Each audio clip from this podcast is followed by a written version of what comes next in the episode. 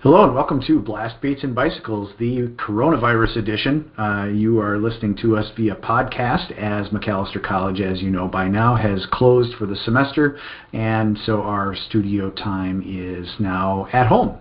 Uh, as we always do, uh, we've got our velodrome news to kick things off, and the good news is uh, the Olympics have been rescheduled formally for next summer, and everyone who has qualified so far here in the U.S. and around the world has qualified for the games, and there will be no new qualifications uh, for those those riders. So, uh, good news for all the track cyclists here because the U.S. has got a very strong team, and we're excited to see them on the Olympic stage coming up.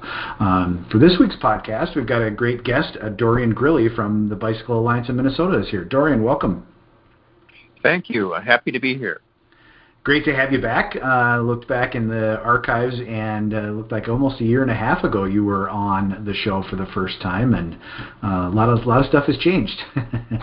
wow, that's that's for sure. Um, I'm coming coming to you from my home office. Yeah, as uh, as are many of us uh, who are both bicyclists and non-cyclists, obviously.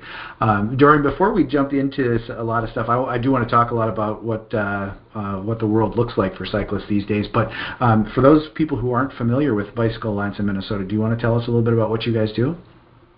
Sure. Uh, the Bicycle Alliance in Minnesota was formed in 2008. We are a statewide education and advocacy organization that works with communities, uh, the state, the administration, uh, to try and ensure uh, policies and funding uh, for bicycling and walking at the legislature, and that communities uh, do do more than just build stuff uh, and hope that people come. to be a bike-friendly community, you really need to uh, do some education work, uh, do some encouragement work, evaluate your investments, and also make sure the law enforcement community is involved to make sure that they're equitably, equitably enforcing the laws for everyone. Um, the League of American Bicyclists is now designated 31 bike friendly communities in every corner of Minnesota, including Minneapolis uh, as gold, uh, Grand Marais, Fergus Falls, and St. Paul are silver, and all the rest are at the introductory level of bronze. Well, that's a, that's an exciting number. How how much has that number of 31 bike-friendly cities grown over the last few years? Uh, it seems to grow by uh, four or five every year. Um, we have been working very closely with our public health partners and a group that we worked with uh, uh, American Heart Association, Minnesotans for Healthy Kids Coalition to form called the Minnesota Mayoral Active Transportation Caucus, meaning uh, those are mayors from all over Minnesota that understand that bicycling and walking is important everywhere uh, outside the urban core, um, and that biking and walking should be part of any transportation funding package passed by the state legislature and actually Congress too in Washington D.C. Wow, and and so are you directly involved with those efforts in uh, D.C.? Uh, yes, we are. We've been uh, working very closely with people PeopleForBikes and the League of American Bicyclists, um, and as you may have heard, uh, the the second round of the stimulus package may include a large infrastructure bill, and we want to make sure that biking and walking, uh, the program is called Transportation Alternatives, and Safe Routes to School is part of that, um, is reauthorized at the same level that it was in 2012, inflation adjusted, um, when it was cut by 30%. So we're wow. hoping to get it back up to 100% um, with this uh, authorization of a transportation bill that would be part of a, a stimulus package. Is uh, uh, is the the uh, legislation due now, or is, is it about to expire, or is it just kind of a regular re- recurrence, and you're just trying to make sure it stays in there? It's usually a six-year authorization, and depending on the politics in Washington D.C., which everyone knows are kind of crazy, um, uh, it it goes through many uh, six month or one year extensions before they reauthorize it again. Um, but this time, I think they're serious about actually reauthorizing it at a higher level. Uh, it has the president's support. Uh, it would put a lot of people to work, and there's a fair amount of evidence out there that says that small infrastructure projects put a lot more people to work per dollar um, than large infrastructure projects. So that's our that's the case we have for doing uh, things like safe routes to school and the transportation alternatives. That's really uh, that's really cool, and it's it's good to know that you've got a positive environment, more or less, uh, relatively speaking, I guess, at uh, at the Capitol in, in D.C. That's uh, it, right. it seems like there's been a nice evolution over time with that. Yeah, it seems to be a fairly bipartisan thing with a lot of support on both sides of the aisle. That's great. Well, obviously, we've got a lot of things that are going on recently here in Minnesota, and um, the governor's um, executive order 2020, which was uh, designed to identify the, the essential uh, types of businesses here in the state, included bike shops. Uh, so I'm curious to know what that means for bike shops and for cyclists, and, and how did that come to be included? It's not a universal thing where where business has been identified. Yes, it was. Uh, uh, we were very happy uh, to have worked with the Commissioner of Transportation, uh, the MnDOT General Counsel, and the Governor's Office to uh, make sure that biking and walking and other outdoor activities were included uh, as essential activities so we aren't trapped in our home. Um, of course, provided we practice social distancing, which, as many of you probably have noticed, uh, is kind of a challenge on a on a 10 foot or an 8 foot trail. There's a lot of people out biking yep. and walking lately. Um, but we uh, uh, we found some other executive orders that had been issued just a couple days beforehand in Illinois and New York. Um, and New York had issued one uh, that said bike shops are closed uh, on Friday, and then Governor Cuomo um, uh, rescinded that and said on Saturday and said bike shops are open. So uh, there wasn't a lot of politicking involved here. We have a very supportive uh, Department of Transportation, and as I've maybe shared with you before, uh, Governor Walz rides uh, has a couple bikes, and they're yeah. very nice bikes that he rides. It's uh, it's reassuring to know that we've got somebody at the at the top of the food chain, so to speak, who's uh, recognizes the importance of bikes uh, for exercise, but but transportation. You know, I don't I don't know that it would, at least in my personal sense, is that it wouldn't have been uh, as easy for him to identify bike shops as essential just for exercise. But you know, the idea of so many people getting to work on on bikes right. um, is is critical, especially when you think about mass transit. Right? I mean, not a right. lot of people want to get on a bus with a bunch of people that they don't know. so right, and we worked very hard to emphasize that point that uh, uh, there's a lot of people who are going to work uh, now and cleaning the stores that are essential for us to get our food and uh, and and home goods. Um, and they're working from nine or ten at night to four or five in the morning mm-hmm. when transit service is very limited. Um, and many of these people uh, were uh, are dependent on transit. And I think that's really important that they have that option to be able to walk or bike um, to work. And so we made sure that that was an important part of our message for the mm-hmm. executive order. Well, obviously, it obviously was successful, which is uh, you know a, a, credit to you and, and your team on the lobbying side for sure. Thank uh, you. One of the things, one of the things I've uh, seen, obviously here in Minneapolis, and I know Duluth too, is closed some parkways. You talked about the space constraints for on the paths, so a lot of the roads around some of our parks and, and lakes are, are closed now. Um, what have you What have you been hearing from people who have been taking advantage of that? Anything yet? Well, yes. Uh, I think the people in Duluth are pretty happy that three and a half miles of roadway are closed. Um, so there is a fair amount of space up there but seems like the advocates in Minneapolis are not happy with just the the riverfront in downtown on the on the northeast side being closed, and there's a petition circ- circulating right now to close the entire West River Road from downtown Minneapolis to Minnehaha Park.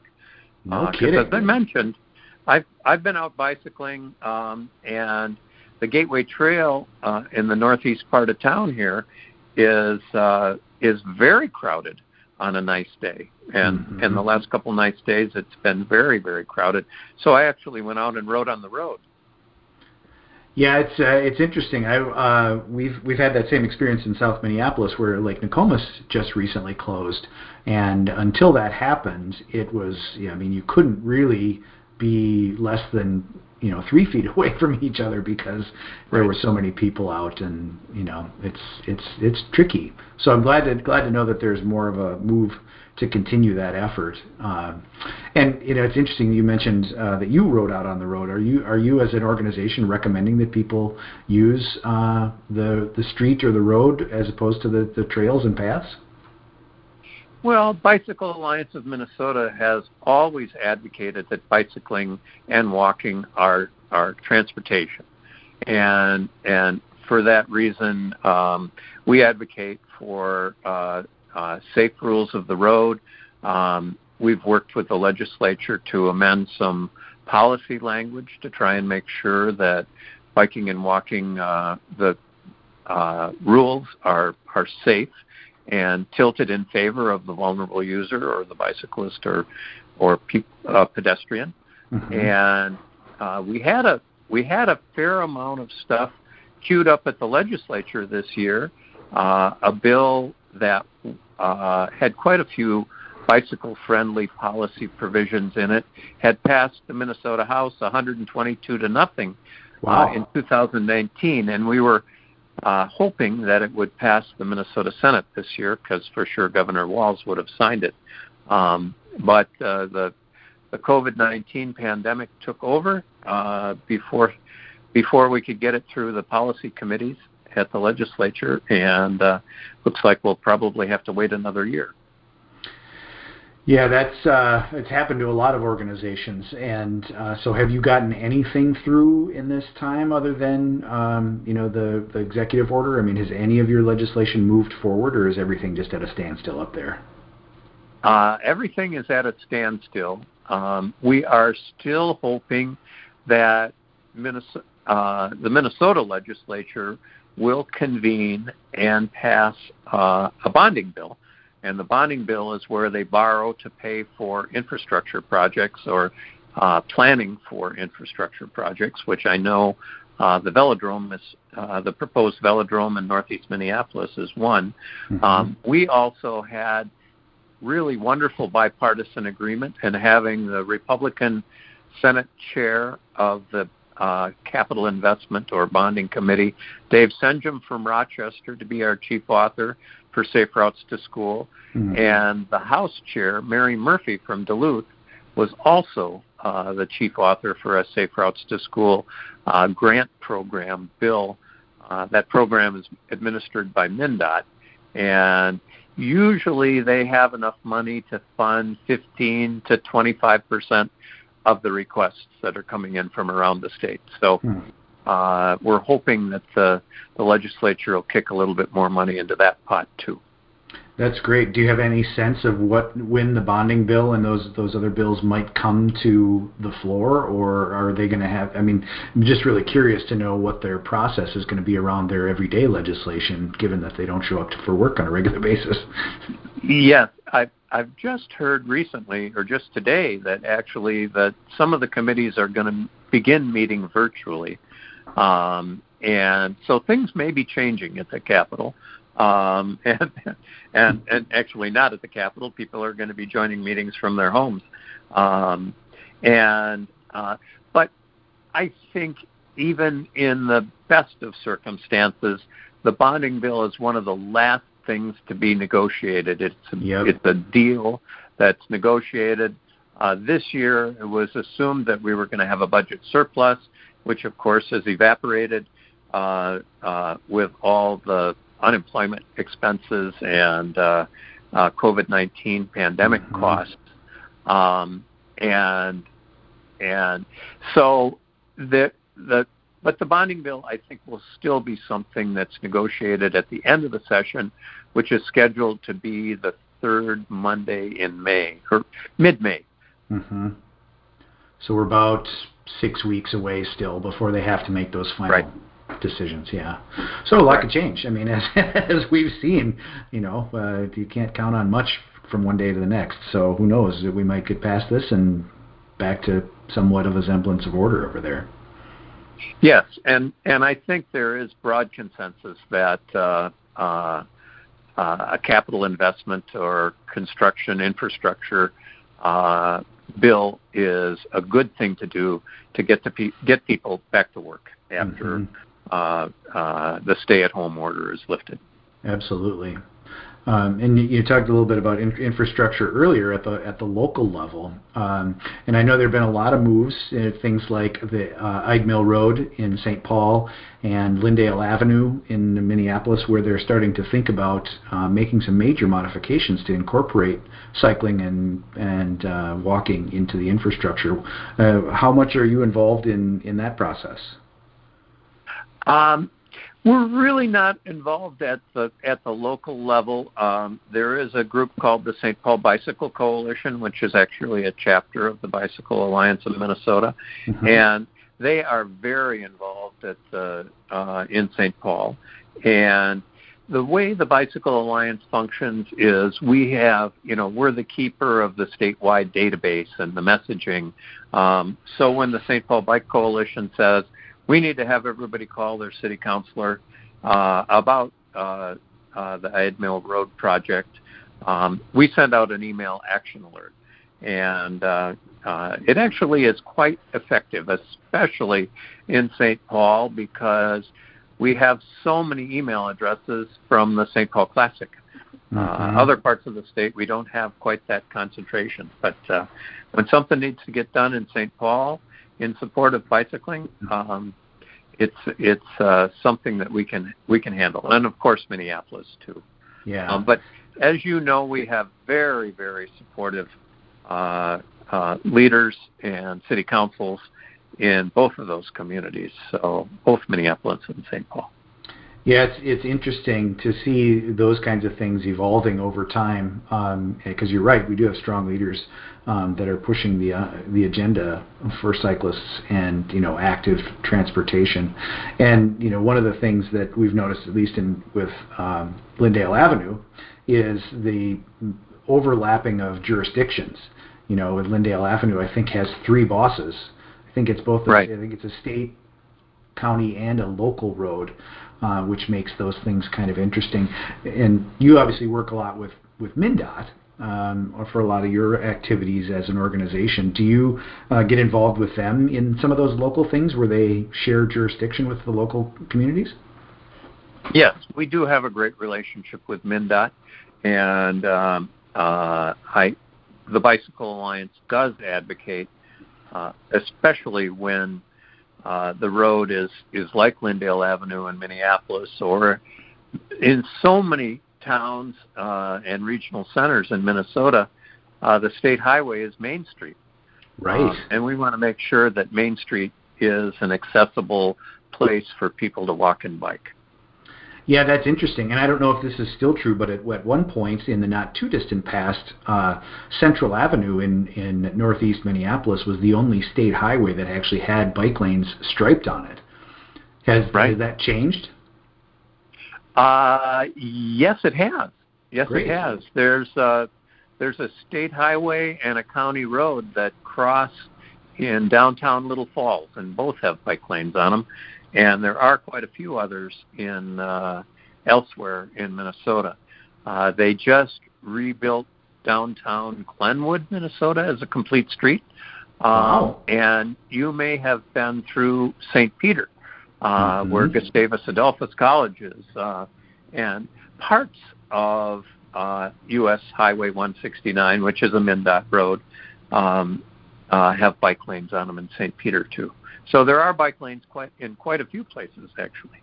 That's great. You know, it's really exciting to see so many of these smaller towns uh, really embracing uh, cycling around around Minnesota. Yeah, and and one of my favorite things is uh, uh, although it was delayed, uh, the old Stillwater Bridge is going to become the first non-motorized state highway in the state. Uh, so I'm pretty excited about that when they cut the ribbon. I'll certainly be there when they cut the ribbon uh, this spring, or it may now get delayed until this summer. They're they're going to have to have a really big scissors for a social distancing yeah. situation. Right? well, that I can't wait to ride over that bridge too. I actually rode over it. Uh, boy, I don't know, seven or eight years ago. I was supporting a group of uh, runners who were on the uh, uh, Ragnar relay, and I was riding alongside the night runners uh, and got to ride it across the bridge uh, into Stillwater, uh, and that was a pretty fun experience. So I'm excited to do it yeah. when it's just for us. yeah. And the new bridge actually has a very nice bicycling lane, and hopefully, um, uh, with only a few minor uh, gaps right now, uh, there'll be there'll be a loop with the new bridge, a totally off-road loop with the new bridge and the old bridge in Stillwater. That's fun. Do you know? Do you have any idea how long that loop will be? I think it's eight or ten miles. Nice. It's a beautiful ride too. Yes. Yes. Well, that's that's that's exciting. I'm I'm looking forward to the chance to to ride that loop. Um, a lot of things you guys do are outside the Twin Cities. I mean, obviously we we have a hotbed of uh, uh, activity here in the Twin Cities, but outstate you're working with schools and, and communities on your Walk Bike Fun program, and I'm sort of curious to know where that stands for the spring. What's uh, what's been happening for you there? Well, actually, we've been working very hard to take our Walk Bike Fun curriculum uh, online and uh, and and make it possible for the teachers to do distance learning uh, with some of the walking and biking safety lessons. And for those of those who don't know, uh, Walk Bike Fun is an elementary school safety curriculum that the Bicycle Alliance developed with Blue Cross Blue Shield and MnDOT and we uh, about six years ago, and we've spent the last five and a half years implementing it. Uh, we have using the train the trainer model, and we have trained about 800 educators to use the curriculum, and they're reaching about 80,000 kids a year, which is wow. it's just so yeah, that's what I say. Uh, it's very exciting. I'm very happy with that number. Um, I think we're approaching 40 to 45 percent of the of the kids in Minnesota um, that are that are getting that curriculum, um, and and the the target audience is uh, first, second, third grade or the walking safety part of it, and fourth, fifth, or sixth grade for the bicycling safety part of it.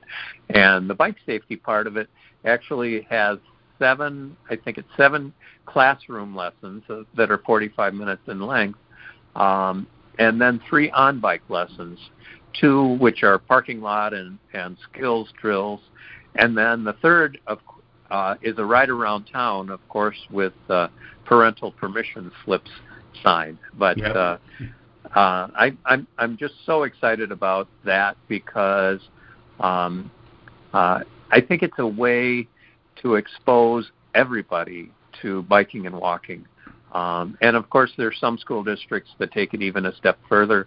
Like Minneapolis is working mm-hmm. very hard to make sure kids don't leave first or second grade without being able to ride a, a bicycle. Um, and they also, um, for uh, uh, disabled kids um, with a physical disability, uh, they are they have quite a fleet of adaptive bikes, um, nice. whether they're hand cycles or three wheel uh, uh, tricycles. Mm-hmm. Um, and and the Bicycle Alliance now has 200 bikes that we loan to the teachers who are implementing that on bike wow. portion of the curriculum.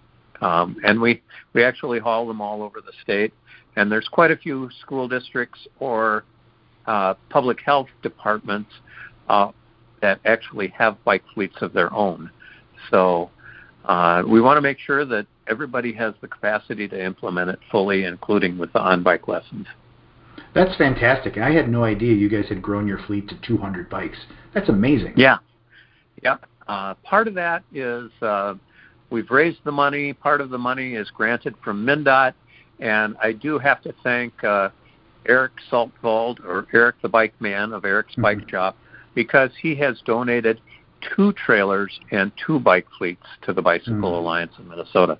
So 80 bicycles and two trailers uh, have been donated wow. by Eric's Bike Shop. That's just fantastic. That's uh, it's a real accomplishment for you and the whole organization to have built that infrastructure like that. Yeah. So, what uh, what's been happening? Are you are you able to do any kind of programming with the kids this spring, or has that all been closed now that schools have been closed? That's all been closed because school is closed, mm-hmm. and and we have developed some uh, uh, lesson plans that teachers can uh, send to the kids um, to go through with their parents. Okay. Or on their own. That's good. Do you have a sense of how many of the kids that go through your programs have their own bikes already? Uh, I don't.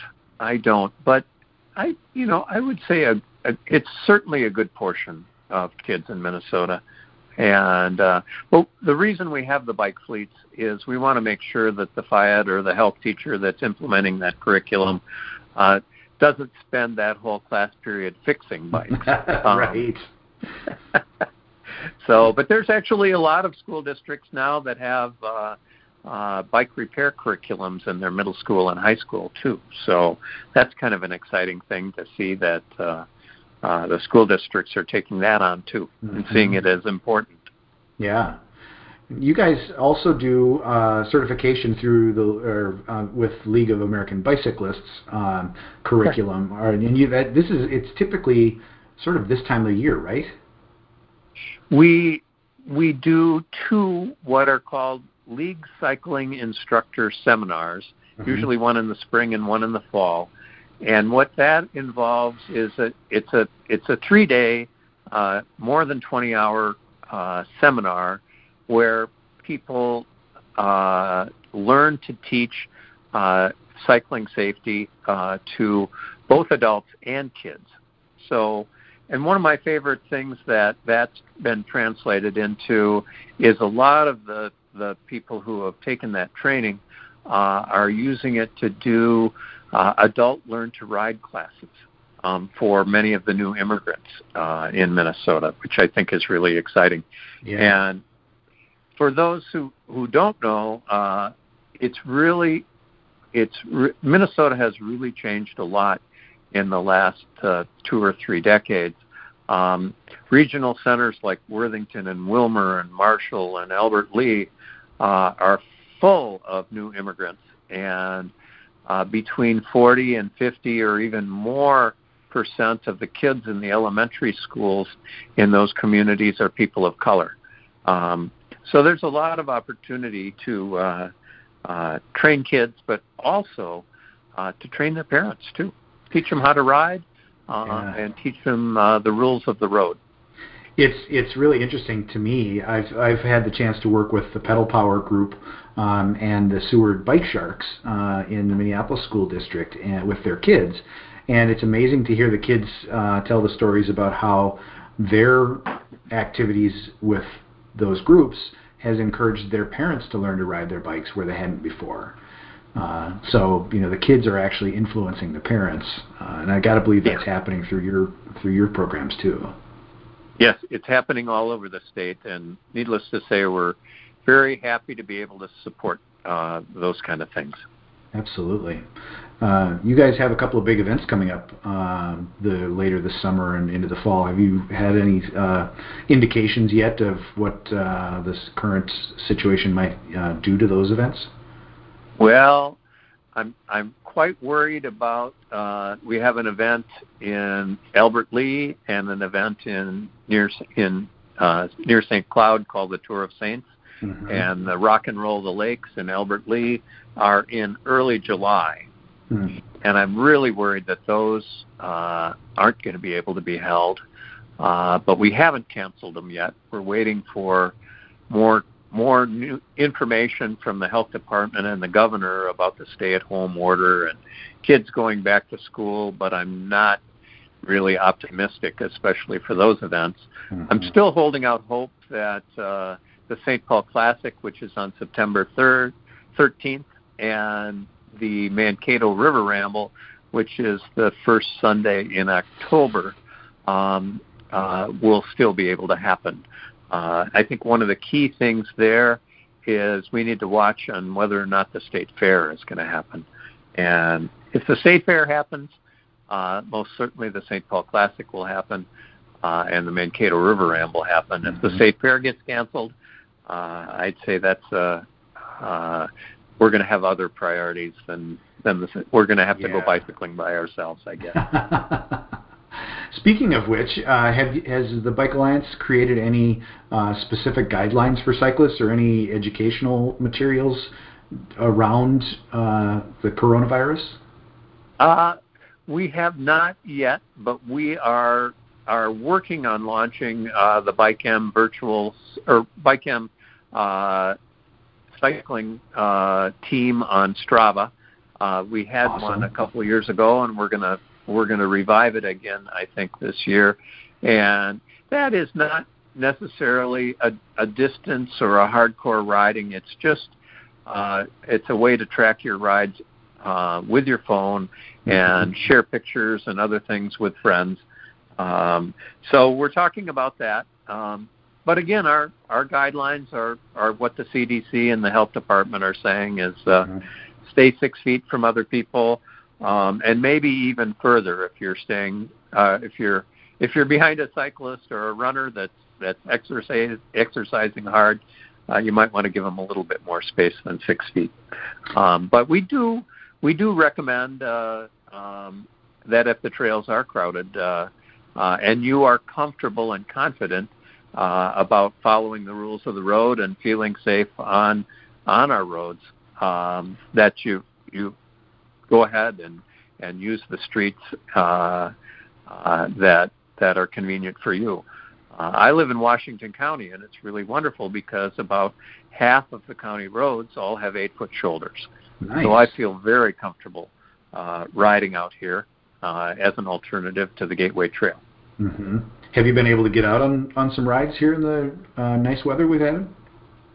I have not not missed a day since mid March, and uh, I want to remind everybody that 30 Days of Biking started on Wednesday, uh, and and that's a that's a great organization. If you just look it up online, uh, it simply says uh, uh, I'm I'm I'm going to pledge to ride every day in April and uh, share some stories uh, about it, whether it's on uh, on on the 30 Days of Biking website or tweeting or or Facebook or other social media. Uh, I think it's a great incentive, uh, and there's quite a few um, communities that have 30 Days of Biking teams uh, and and one of my favorites is Fergus Falls, and they have I and I've forgotten a sister city uh, uh, in Europe, and uh, they have been uh, doing a 30 days of biking competition, friendly competition. That's great. With their sister city for the last three or four years. That's great. That's really fun. I always get a kick out of seeing people's posts at you know ten or eleven o'clock at night saying, "Oh no, I forgot to do my ride today. Better go out and ride around the block." yep, yep, absolutely. T- today would uh, today would be a challenge, but I think uh, uh, this morning it was pretty icy out, but uh, I think it's melted a little bit, so you you wouldn't have to have your studded tires back on. Yeah, no. Uh, to go for a short ride today, but tomorrow and Sunday sound great. I think so too. And you, you talked about the nice wide shoulders in Washington County. Are there any other secret ride spots that you uh, you're willing to share with people? Well, let's see. Um, uh, I have I have lots of favorite places to ride. You know, I have ridden most of Minnesota's state trails, um, but you know, one of my favorite cycling hotspots has become Walker, Minnesota. Hmm. Uh, along with Fergus Falls, which has a very bicycle friendly network of uh, uh, streets, and they have the Central Lakes Trail. But um, Walker, Minnesota, is the is the intersection of the Paul Bunyan Trail and the Heartland Trail. And years ago, or several years ago, they made an effort um, to connect um, where the Paul Bunyan Trail was actually the railroad grade that formed the Paul Bunyan Trail uh, was sold where it went along Leech Lake. Um, so it took them years to figure out how to make uh, an alternate route to that. Mm-hmm. So, but anyway, Walker has a 22 mile triangle, triangular shaped loop, um, which starts in their downtown. Uh, and it's a really fun thing. It goes through the Chippewa Natural National Forest. It goes mm. along Leech Lake for a little way, a little ways, and Walker, Minnesota, has the uh, uh, enviable distinction of having the most bicycle-friendly com- businesses in the country per capita. No kidding. There's only eight or there's only eight or ten bike-friendly businesses in Walker, Minnesota, but there's only 950 people. So they have the most bike-friendly businesses per capita in the country, and nobody's even close. Good for them. That's great. Yeah. so, so uh, unfortunately, any... one of them one of them was the brewery, uh, and it burned down a year ago. But I think it's been rebuilt. That's well, that's good news because you know if you're out on a long ride, there's nothing better than a cup of coffee and a beer, and so yeah, got to have one of one of each of those. And so, uh, do you have any uh, destinations? I know you like to do some long distance riding. Um, what uh, what kind of destinations do you have in mind for your bike this year? Anything? I don't have anything big planned. Um, my son and I had ridden to Washington D.C. Uh, a, a third of the way each year for three summers in a row. Uh, but now he's got a job, and I'm waiting for him to build up enough vacation uh, to start riding west. Oh, fun! You know, to try into and, the wind to try and reach the Pacific Ocean uh, uh, a week at a time, I suppose. That seems like a good way to do it. Get uh, get a couple of loops in, uh, or a couple of uh, segments in each year, I suppose, and that's a fun. Well, and the and the wonderful thing is, uh, uh, a couple of years ago, Amtrak upgraded all of their baggage cars to include bicycle hooks so you no longer have to box your bicycle when you're taking a long distance train uh, on Amtrak. You still have to pay, um, but uh, uh, but you don't have to take it all apart. Uh, you just have to walk it up to the baggage car and hand it up to the uh, car attendant, and they'll hang it up for you and pass it back down to you when you get off. So doing that uh, along Amtrak routes uh, is certainly a great way to see the country. That's fantastic. And uh, thinking about that sort of inter- that uh, nationwide travel, uh, there's you know the bicycle highway efforts. I know that's not the right name, but there's there's efforts to yeah. build you know sort of bicycle highways uh, throughout the country. Uh, uh, what uh, what do you know about where Minnesota stands with that, and, and are you guys involved in that effort at all? We are very involved in that. Uh, it's called the U.S. Bicycle Route System, um, and the lead advocate is a, a group called Adventure Cycling, um, and they are the a, very large organization, 60 or more thousand people um, that are interested in long distance cycling. And they have been working very closely with the U.S. Department of Transportation and local and, and state departments of transportation to designate bike routes. Um, wherever possible, of course, they use a trail. Mm-hmm. Um, and in Minnesota, the first U.S. bicycle route was the Mississippi River Trail, um, which uses uh, partially uses the Paul Bunyan Trail, but mostly it's on roads uh, until it, of course, gets to the Twin Cities, and then we have uh, uh, waterfront trails along the Mississippi almost all the way through, and and then it uses Highway 61. Uh, which has a big shoulder, a very busy road, but it has a big shoulder on it, um, all the way to the Iowa border, and uh, and or you can get a get off on uh, cross over into Wisconsin and take State Highway 35. Mm-hmm. Um, but the other U.S. bike route is called the North Star route, and it starts in St. Paul and goes to the Canadian border. Uh, needless to say, that's a very spectacular route along Lake Superior, mm-hmm. um, and that does utilize the Willard Munger State Trail. That's uh, that's been a goal that I've had for a long time is to be able to ride that that trail. Uh, I think that would be a lot of fun uh, to ride that route up to the to the border. And I know a number of people yeah, have done and, that. Yeah, and there's only just a few segments of Highway 61 that do not have a wide shoulder on it anymore. So for the most part, uh, Highway 61 from Duluth uh, or the North Shore Scenic Drive from Duluth to Two Harbors and then from Two Harbors to the Canadian border does have a great big shoulder on it. That's great to that's great to know, and I'm sure make makes it a lot more accessible for people for sure. Yeah, absolutely. So, uh, Dorian, as you as we think about you know the coming weeks and, and months um, for Minnesota cycling, what are what are some of the things that you are working on that you could use help from the community to to make sure they happen? Well, I think one of the most important things is like all small businesses and businesses in general, uh, and certainly nonprofits, uh, the Bicycle Alliance of Minnesota is struggling to figure out um, where uh, our revenue is going to come from if our big events don't happen, uh, which function as fundraisers for us. Uh, and so, one of the most important things, uh, I'm hoping that people could go online at bikemn.org and make a donation to BikeMN, even if it's uh, if it's a small donation. Everything is important for us, um, but I think one of the most important things that we're going to continue doing is work to expand our uh, walk bike fun curriculum and continue to deliver it and try and deliver it in places that uh, have been uh, a little harder to uh, uh, reach and get to.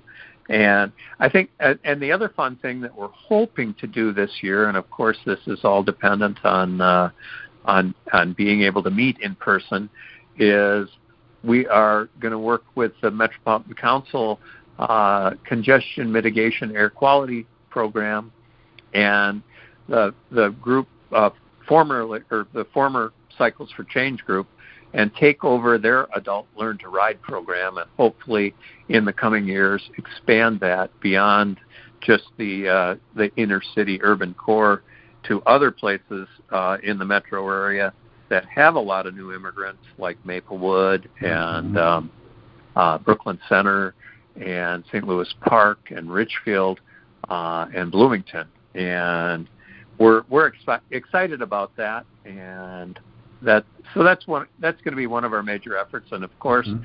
we're going to continue to try and make sure that the legislature continues to make bicycling uh, easy safe and fun with their policy and funding uh, allocations well, we'll keep uh, keep people in the loop, and we'll make sure we share links uh, to to your social media as well as your website on the on the show page. Um, and then I also noticed that you guys have been doing some virtual hangouts lately. Talk yeah. a little bit about what those are. Well, um, uh, if you want to uh, just catch up with BikeMN, uh, you can uh, register on our website and join us for a virtual coffee and talk about things. We're also launching, uh, uh, I think soon we're going to have uh, uh, virtual bike maintenance classes um, and other things. So that's great. Uh, stay tuned at bikemn.org uh, or sign up uh, sign up for our e-news, which is where uh, where we'll be announcing all those things. And you can do that also at bikemn.org.